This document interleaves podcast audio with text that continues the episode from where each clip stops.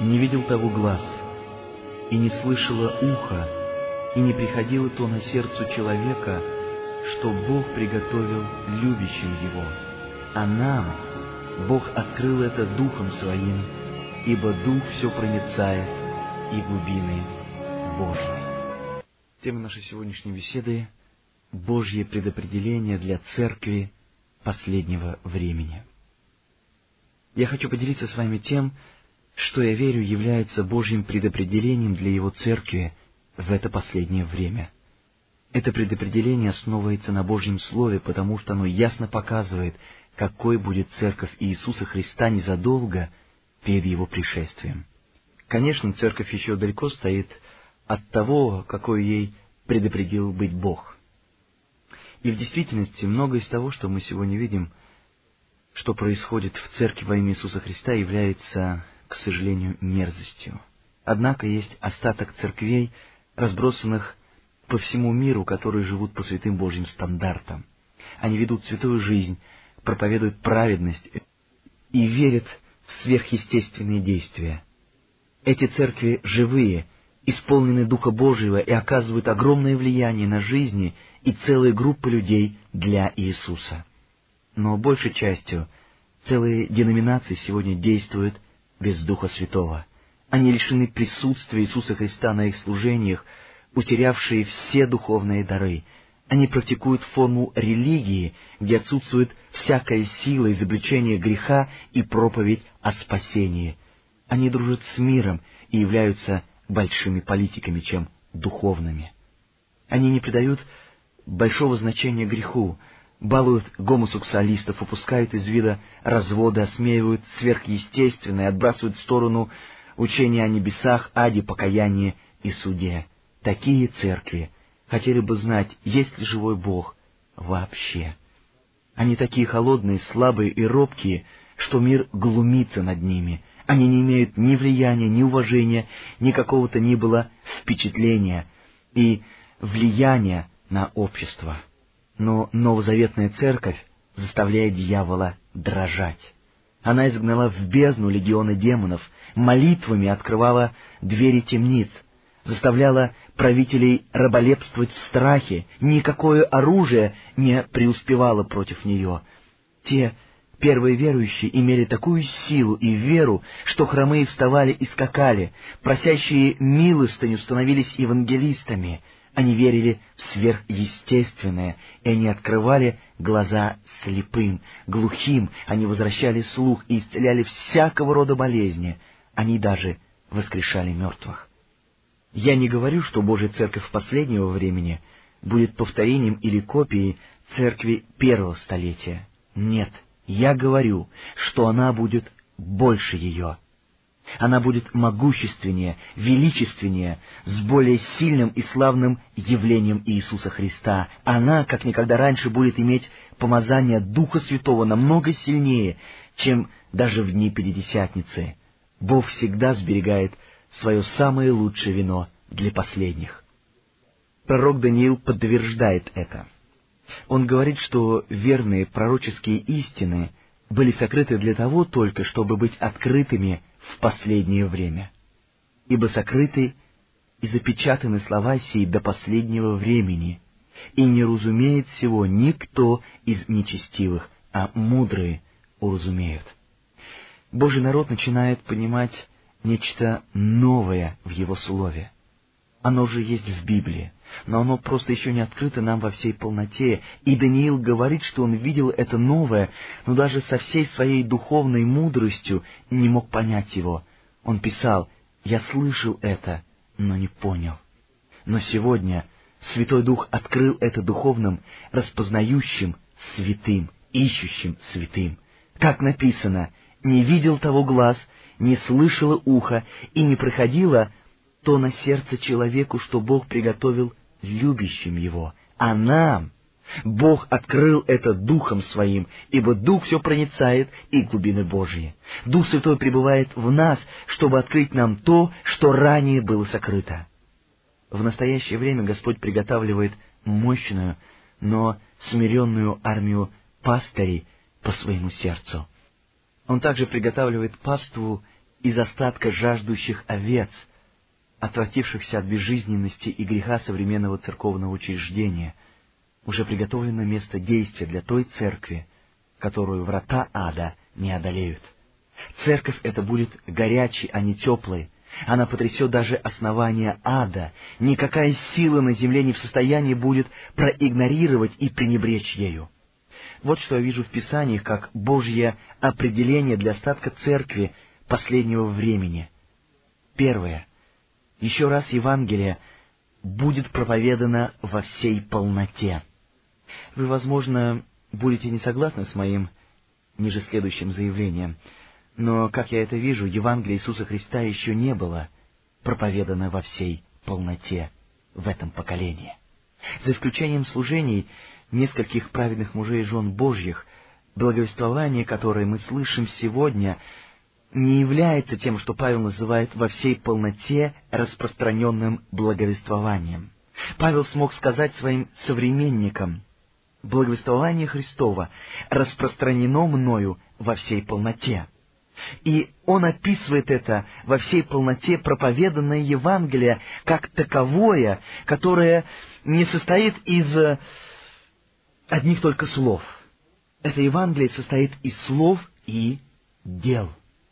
Как написано, «Ибо не осмелюсь сказать что-нибудь такое, что не совершил Христос через меня в покорении язычников вере словом и делом». Павел говорил, язычники обращались ко Христу не только потому, что я им проповедовал, а потому, что слова мои сопровождались знамениями и чудесами силою знамений и чудес, силою Духа Божия, так что благовествование Христова распространено мною от Иерусалима и окрестности до Иллирика. Если бы Павел учил и проповедовал без последующих знамений и чудес, то его слова не произвели бы полного эффекта. И это не было бы во всей полноте проповеданным Евангелием. Он писал Коринфянам — признаки апостола оказались перед вами всяким терпением, знамениями, чудесами и силами. Заметьте слова Павла в этом стихе «знамения, чудеса и силы». Многие христиане сегодня с опаской уклоняются от них, когда слышат о них. Почему? Потому что эти слова были, к сожалению, превращены в мерзость недобросовестными, стремящимся к власти проповедниками и учителями. За последние сорок лет мы были свидетелями печального извращения во всей полноте проповеданного Евангелия. Много умных, любящих Господа христиан были потрясены и огорчены обманом и злоупотреблением сверхъестественным действиям, теми самозванцами, которые воздвигли себя как столпы веры и силы. Эти обманщики превратили распространение благовествования в действие гордости и личные наживы. Однако, если бы этих извращений было недостаточно, но, к сожалению, появилось Евангелие благополучия, что прибавило еще больше извращений. Речь идет о том, что в основном принятие Христа значит выигрыш по лотерее. Это значит получить обещание на изобилие и богатство, машины, одежды, дома, землю и так далее, чтобы верующий не изрек, да будет мне то должно для него осуществиться. Хуже того, это Евангелие изображает Иисус как какого-то упивающего вином спортивного фанатика, который до безумия любит своих так называемых детей. Но самой большой трагедией является то, что эти самые извращения заставили многих богобоязненных пасторов, евангелистов и простых людей отойти от истины благовествования. Они не хотят иметь ничего общего с чудесами и знамениями. Однако, возлюбленные, Бог есть Бог, и Он силен в чудесах своих и делах. Он продолжает быть нашим целителем, и Он хочет показать себя сильнейшим защитником тех, которые доверяются Ему. Великие сверхъестественные действия произошли в Новозаветной Церкви без всяких извращений, без рекламирования человеческого представления или какой-то личности, представляющие требования на всю силу и власть. В служении Павла мы находим такой пример. В Трааде, во время продолжительной беседы Павла, молодой человек именем Евтих, сидевший на окне, погрузился в глубокий сон. Юноша упал с третьего этажа на землю, и Библия говорит, что Евтих был поднят мертвым. Когда Павел сошел вниз, он всех успокоил. Потом он сделал то, что когда-то сделал Илия. Он распростерся на мертвом юноше. Внезапно жизнь возвратилась в тело Евтиха. Юноша был воскрешен, поднят из мертвых. Какое великое чудо! И после того, как это случилось, Павел не послал каждого из присутствующих для распространения вести о произошедшем чуде. Он не пригласил Евтиха сопровождать его на его евангелиционных путешествиях и свидетельствовать о его воскрешении. Там не было убедительных брошюр. Придите и посмотрите на юношу, упавшего с высокого дома и умершего. Бог воскресил его из мертвых. Послушайте проповеди Павла, мужа большой веры и силы. Нет, не было все это. Это было совсем не так. Наоборот, все вернулись обратно на третий этаж, преломили хлеб, и Павел продолжал беседовать. Больше Писания о Евтихе даже и не упоминается. Почему? Потому что церковь ожидала сверхъестественных действий и знала, что они произойдут. Они проповедовали Евангелие во всей полноте, и чудеса и знамения сопровождали их. Эти великие дела происходили среди святых ежедневно, и никто из них не приобрел себе славы. Эти великие дела назывались особыми чудотворениями. Как написано, Бог же творил немало чудес руками Павла, так что на больных возлагали платки и описания с тела Павла, и у них прекращались болезни, и злые духи выходили из них. Как могут платки и опоясания получить какую-то славу. Павел посылал верующих с этими вещами, а те, в свою очередь, говорили другим. Святые Божьи молились над этими платками. Если будешь веровать в Бога и положишь это на себя, то Он, Бог, исцелит тебя. Когда люди полагали эти платки на свои больные члены тела, то они быстро поднимались с своих постелей и циновок. Они были исцелены. Эти особые чудотворения стали неотъемлемой частью в ежедневной жизни и служении верующих. Им не надо было посещать большие с фанфарами собраний, чтобы увидеть чудеса. Нет, они видели эти великие дела, великие чудеса и знамения в ежедневном хождении с Господом. Что я этим хочу сказать? Если бы только одни проповеди могли исполнить Божью волю, то наши страны уже были бы покорены Христу. Посмотрите на то, что произошло в Эфесе после трехмесячного пребывания и дерзновениях проповеди апостола Павла. Некоторые ожесточились и не верили, злословия путь Господень перед народом. Эфес был безбожным, идолопоклонническим городом, преданным оккультизму. Население города было одержимо пристрастием к чародейным книгам и заклинаниям, магии, волшебству и так далее, и после трех месяцев смелого проповедования Павлом люди только более ожесточились. Но потом Бог начал совершать особые чудотворения руками Павла. Внезапно больные были исцеляемы, увечные выпрямлялись, слепые прозревали. Вот тогда демонические силы в Эфесе начали раздражаться. Семь сыновей священника Скевы пошли в дом одного человека, пытаясь изгнать из него демонов именем Иисуса, которого проповедует Павел. Но злой дух, живущий в этом человеке, бросился на этих семерых, разрывая на них одежды и дико избивая их. Они ноги и избитые бежали от него, спасая свои жизни. И стало это известно всему городу, и, как написано, «И напал страх на всех их, и величаемо было имя Господа Иисуса». Люди восклицали, эти последователи Иисуса имеют власть над демоническими силами. Позже был разложен огонь на площади города. И как описывают уже события в книге Деяний, а из занимавшихся чародейством довольно многие, собравшие книги свои, сожгли перед всеми, и сложены цены их, и оказалось их на пятьдесят тысяч драхм. Тысячи книг по заклинаниям, магии, оккультным наукам, чародейству, волшебству были брошены в пламень огня. И все это произошло потому, что жители Эфеса были поставлены лицом к лицу с проповеданным Евангелием во всей полноте, то есть со знамениями, чудесами и великими силами. Бог хочет видеть свою церковь в последнее времени, которая делает намного больше, чем просто проповедует и учит. Я верю, что Евангелие не может быть проповеданным во всей полноте, если оно не сопровождается силою и проявлением Духа Святого, совершая великие чудеса и подтверждая, что Евангелие есть истина.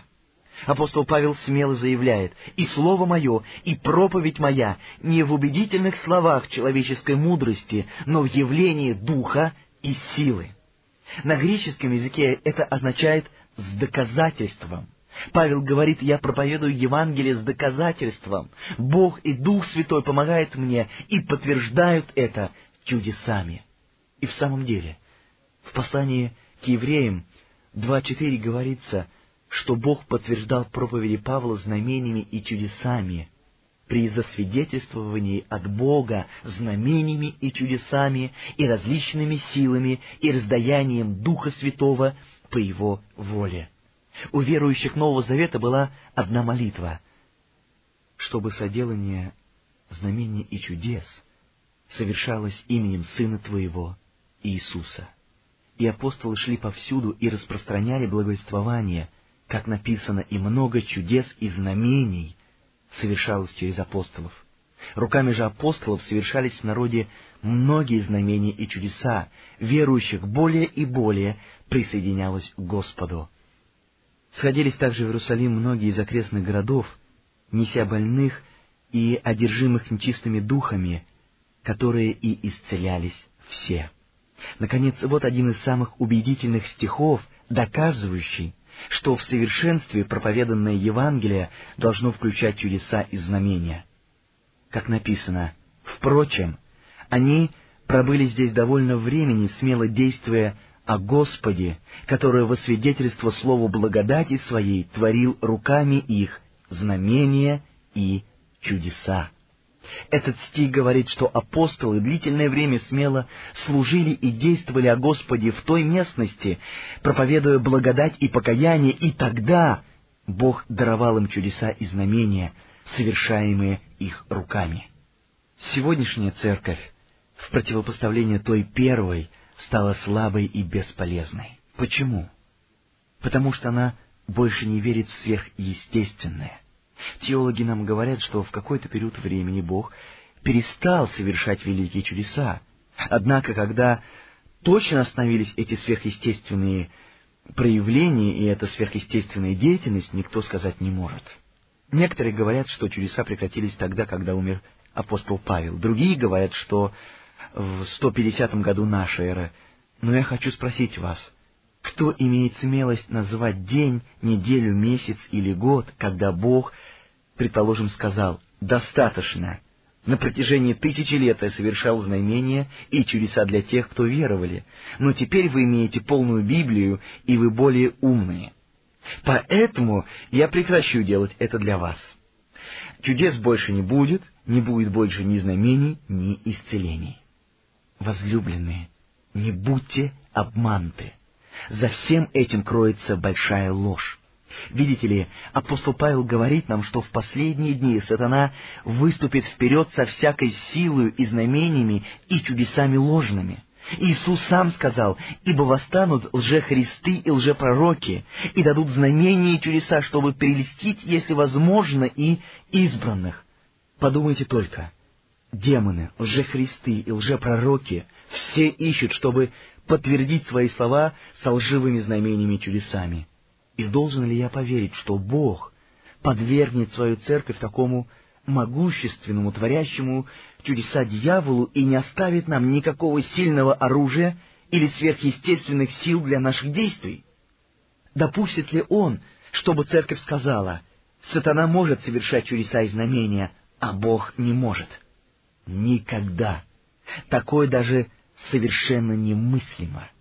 Больше того, Библия говорит, что Божий святой остаток церкви пойдет и будет проповедовать везде при Господнем содействии и подкреплении слова последующими знамениями.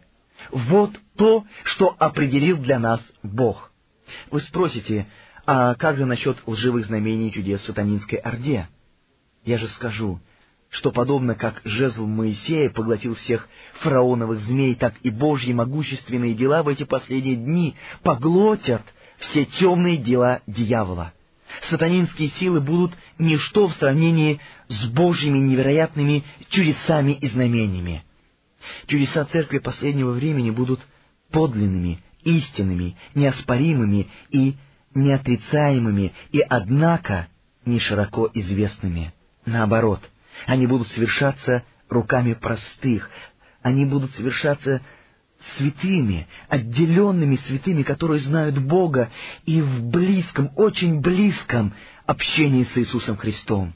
Эти верующие будут появляться в своих тайных молитвенных комнатах, это небольшая, но приготовленная и полная веры армия, без никакого другого желания, как только исполнить Божью волю и прославить Его.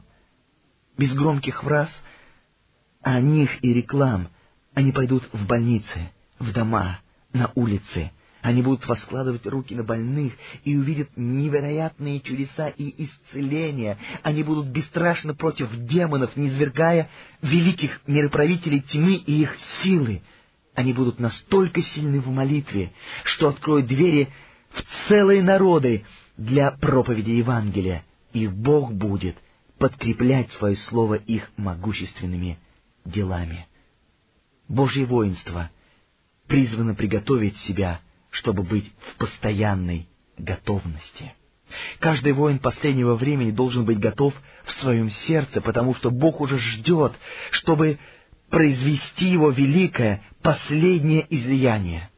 Еще до прихода Иисуса Иоанн Креститель был послан, чтобы предоставить Господу народ приготовленный, это была проповедь о покаянии, призыв к народу, чтобы приготовили свои сердца. Апостол Павел также говорил о готовности на всякое доброе дело. И Самуил говорил Израилю, что Бог сделает для них нечто новое, если они расположат свое сердце Господу и будут служить Ему одному. Давид также говорил, «Господи, Ты слышишь желание, то есть моление смиренных. Укрепи сердце их, открой ухо твое. Очень скоро Бог начнет изливать из его славной чаши величайшей мере его дух, да так, как мир еще никогда не видел. Великое осознание греховности придет на наших соседей, сотрудников и неспасенных членов семьи. Дух Святой будет осуждать их о грехе и возвестит о праведности и о суде. Повсюду люди начнут переживать страдания души. Они будут отвращаться от своих мертвых церквей и станут искать тех, кто действительно ходит с Богом. Они в отчаянии будут стараться найти человека, чье сердце вполне готово. Возлюбленный, ты один из тех, кого призывает Господь. Он будет использовать сотни тысяч простых своих слуг для Его заключительного труда в служении людям. Поэтому я хочу спросить вас, готово ли ваше сердце для свершения его труда как вас, так и через вас? Или вы просто сидите, проводя жизнь в пустыне? Исповедуйте Богу сегодня, Господи, я хочу, чтобы моя жизнь имела значение. Я знаю, что сейчас я живу в пустыне отчаяния на одном только хлебе, но я хочу жить полной жизнью. Погрузитесь в Его Слово. Научитесь вопрошать Его ежедневно. В приготовлении вашего сердца есть преобразующая сила. Только через процесс этого приготавливания в вашу жизнь приходит значение и полнота, это изменяет ваши чувства, вашу личность и заряжает вас силой Божьей. Когда Бог видит, что вы готовы, то Он предоставит вам огромные возможности для исполнения Его труда. Вам не нужно будет даже выходить из дома. Бог доставит вам труд прямо под ваши двери. Но обратите внимание на предостережение. Если вы не начнете его искать, то Библия говорит, что вы обратитесь к злому. Как написано, «И делал он зло, потому что не расположил сердце своего к тому, чтобы взыскать Господа. Мы служим могущественному Богу, который в это время приготавливает свой народ к великому труду. Господь выйдет, как исполин, как муж брани возбудит ревность, воззовет и поднимет воинский крик и покажет себя сильным против врагов своих. Поэтому приготовьте ваше сердце к встрече с Ним. Будьте Его слугой, всегда в готовности, вооружены и приготовлены к Его великому последнему излиянию. И вы увидите, что Его слава явится живой в вас в этот последний час.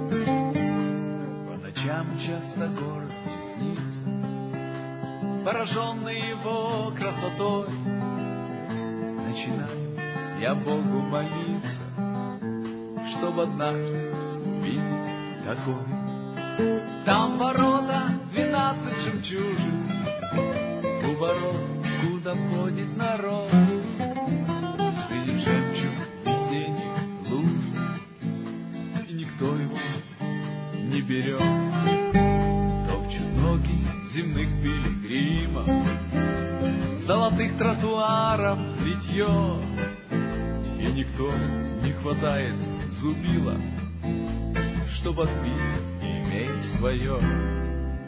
Там ворота, двенадцать жемчужин, У ворот, куда входит народ, Среди жемчуг